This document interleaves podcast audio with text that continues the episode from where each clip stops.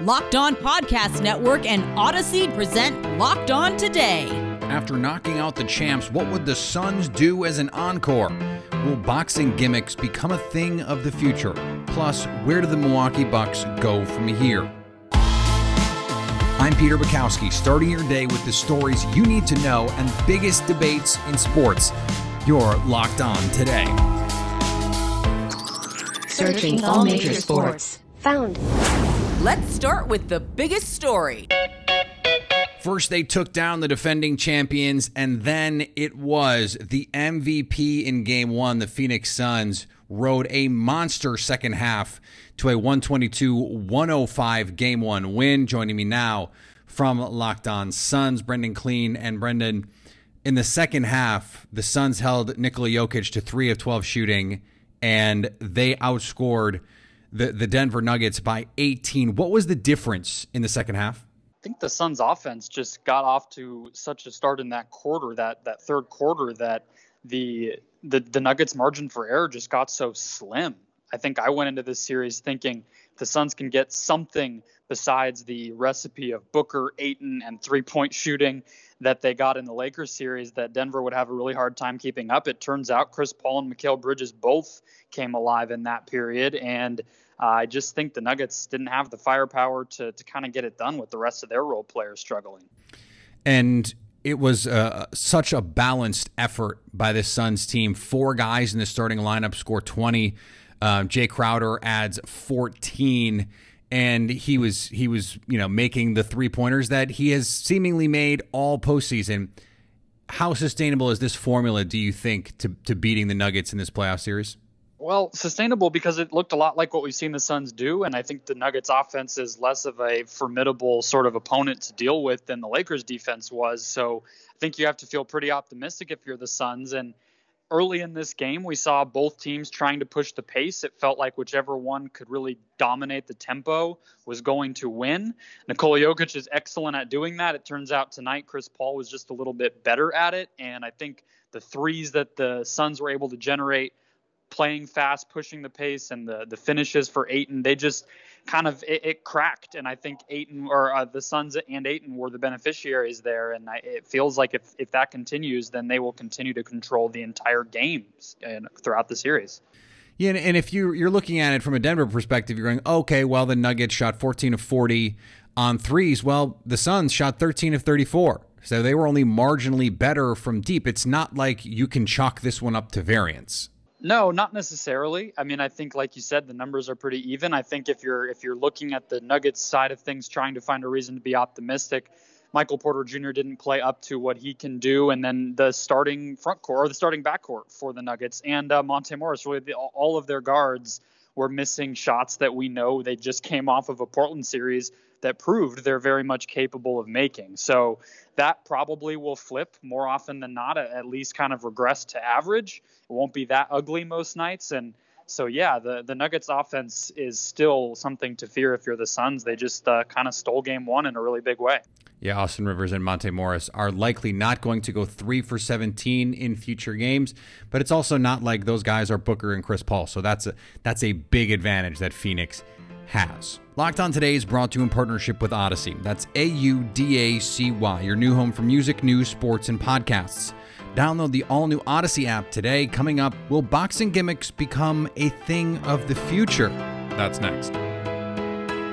Today's episode is also brought to you by Rock Auto. Buying car parts can be a major, major hassle, and it's something that is really only easy if you know exactly what you need and let's say you're a professional. Well, guess what? If you're not a professional, places might charge you up to twice as much. Why pay that markup? Rock Auto would never do that to you. RockAuto.com is a family business serving auto parts customers online for 20 years. They have a unique and remarkably easy to navigate catalog. Quickly see all the parts available for your vehicle and choose the brand, specifications, and prices you prefer. So go to rockauto.com right now and see all the parts available for your car or truck and write locked on in their How Did You Hear About Us box so they know we sent you. Amazing selection, reliably low prices, all the parts your car will ever need. RockAuto.com. Now, here's what you need to be locked on today. The Canadiens were down 3 1 in the first round of the Maple Leafs before coming back and winning that series in Game 7. In the second round, they wasted no time, beating the Jets in four straight. Hey everyone, this is Laura Saba of Locked On Canadiens. The Canadiens have completed the sweep against the Winnipeg Jets, closing out the series at home, and are now kings of the North Division, kings in the North. Uh, just as everybody predicted before the playoffs started, these Canadiens have impressed everybody with how well they've played in Game 7 against Toronto, as well as the four games against the Jets. It was unexpected potentially, but they did everything that they needed to do, and even Game 4 was a near perfect game.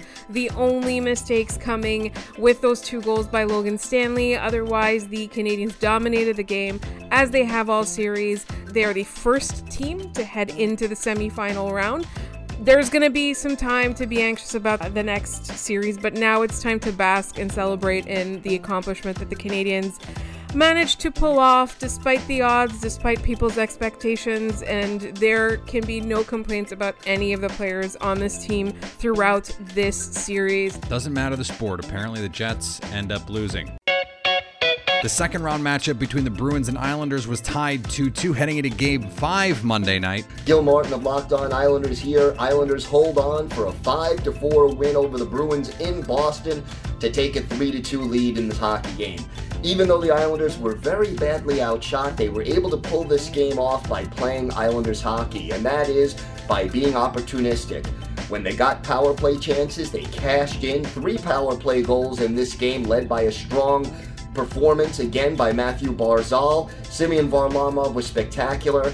And even though they only had 19 20 shots in this game, the Islanders were able to make the most of them and then hold on for dear life against a determined Boston team.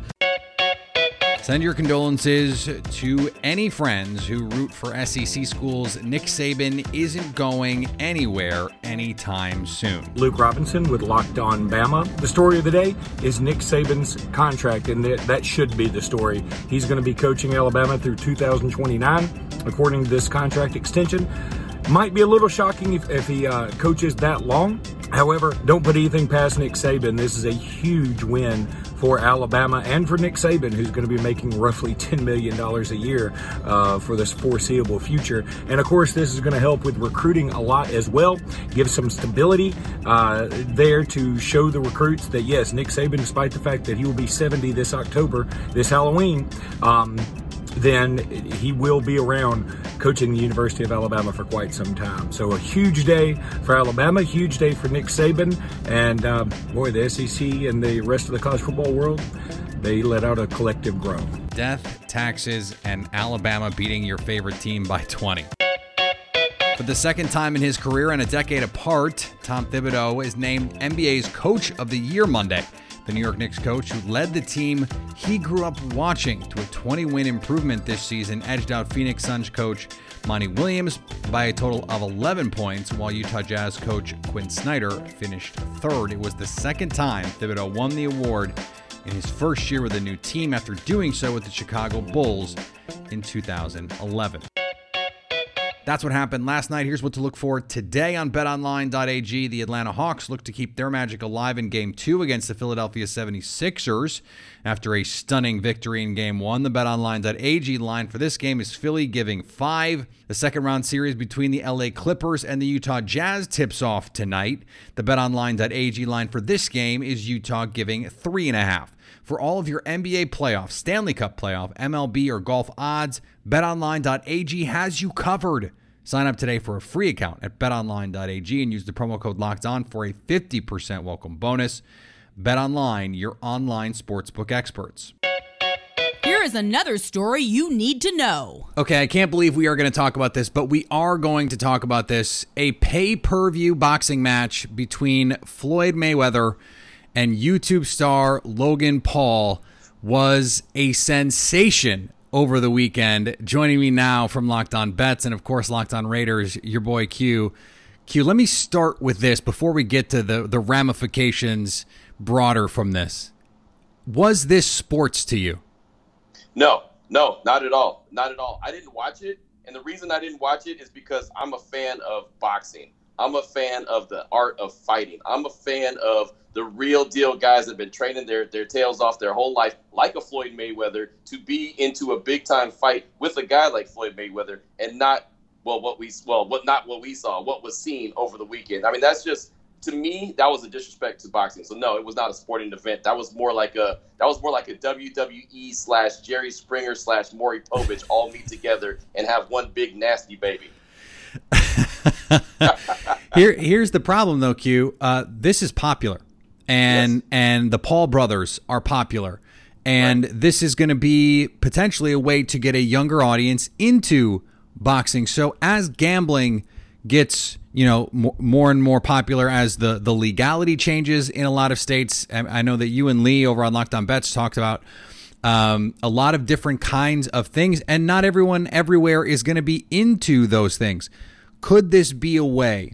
Could this become a more common event to get the average person more excited about number one, gambling, but number two, boxing?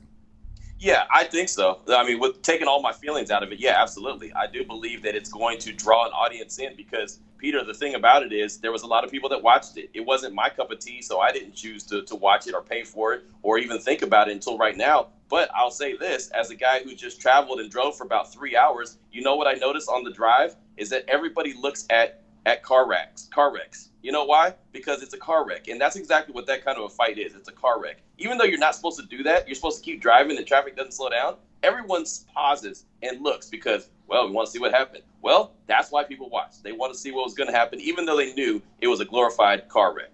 Well, what about the the Roy Jones Mike Tyson fight? Like, is that kind of thing something that that you think you know w- would be more up your alley?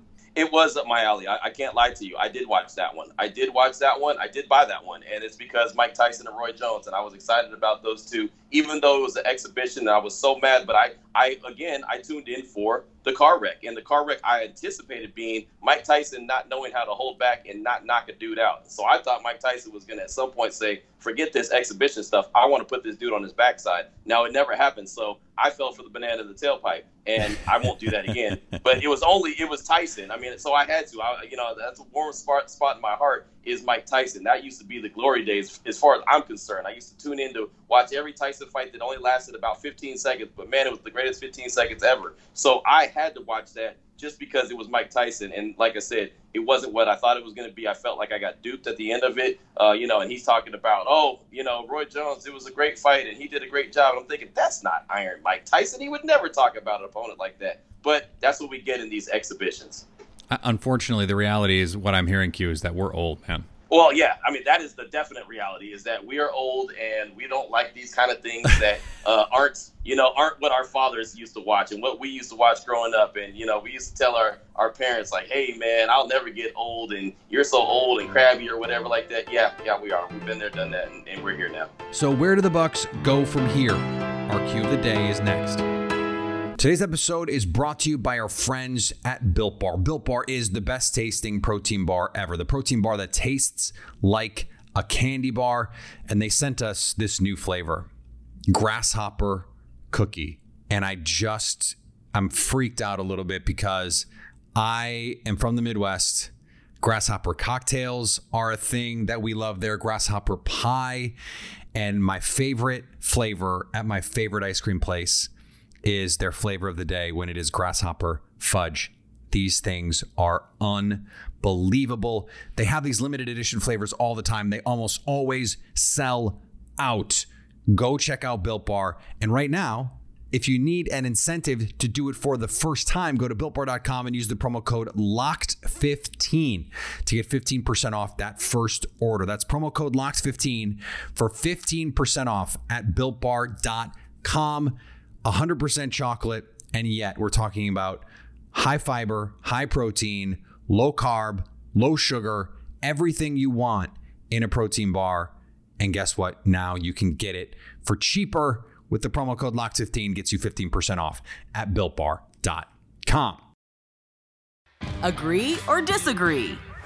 This is the cue of the day. After game one, the Milwaukee Bucks could have said, well, we just didn't make enough shots. One of the best three point shooting teams in the league shoots under 20% for a game. You're probably going to lose. Game two, seems like the Milwaukee Bucks are just outclassed right now by the Brooklyn Nets. They lose 125 to 86. Not a misprint. Joining me now from Locked On Bucks, Kane Pittman. And Kane, where does this Milwaukee team turn to try and get this turned around? It's hard to say. I think generally, if you go down 2 0 in a series, you can take some positives to bring home with you. At the moment, through two games because even game one that was an eight point loss was not that close it's really really hard right now to find a single positive on either end of the floor from the bucks so uh, whether or not they can wipe the slate clean and figure some things out but I don't know whether it's offense. I don't know whether it's defense. It's all over the floor right now. I mean, they they simply look like a team that is completely outmatched by the Brooklyn Nets. What is particularly confounding about all of this is they looked so good against the Miami Heat team that beguiled them in the bubble last year. This was supposed to be their bugaboo team. A lot of people picked the Heat, and after the Bucks won that game, it was, oh, this this might be the best team in the East. And now they come into this series. There were people picking the Bucks to win this series. Right now, that seems pretty ridiculous given what we've seen through two games.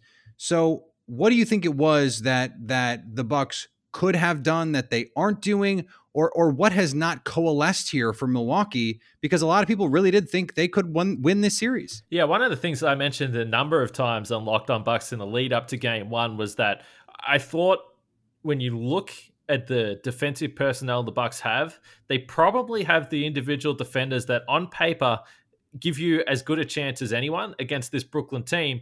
But the one warning that I continually said is try not to drink the Kool Aid too much from that Miami series because despite what you're hearing, that team is terrible. The Miami Heat are just a bad team, and the Bucks took care of a bad team, and now you come up against the Brooklyn Nets, and we, I think we've seen the difference. The big thing that stands out to me, particularly defensively, is that against Miami, the two best players for the Heat in Jimmy Butler and Bam Adebayo allergic to shooting threes, which allowed Brook Lopez to camp in the paint and be a dominant force in that series. We're seeing the Nets completely pick apart Brook Lopez defensively in pick and roll scenarios, putting him in screen action, and the Bucks haven't countered that. So when you're coming up against Kevin Durant and Kyrie Irving and not Butler and Adebayo, they're going to hurt you. So they're getting the Bucks into rotation, either pulling up and knocking down a shot or making one pass, and it's just practice practice shooting from the outside right now. So it's and it's not an easy question to answer by the way. I mean we're talking about the team that you know could quite possibly roll through and win the title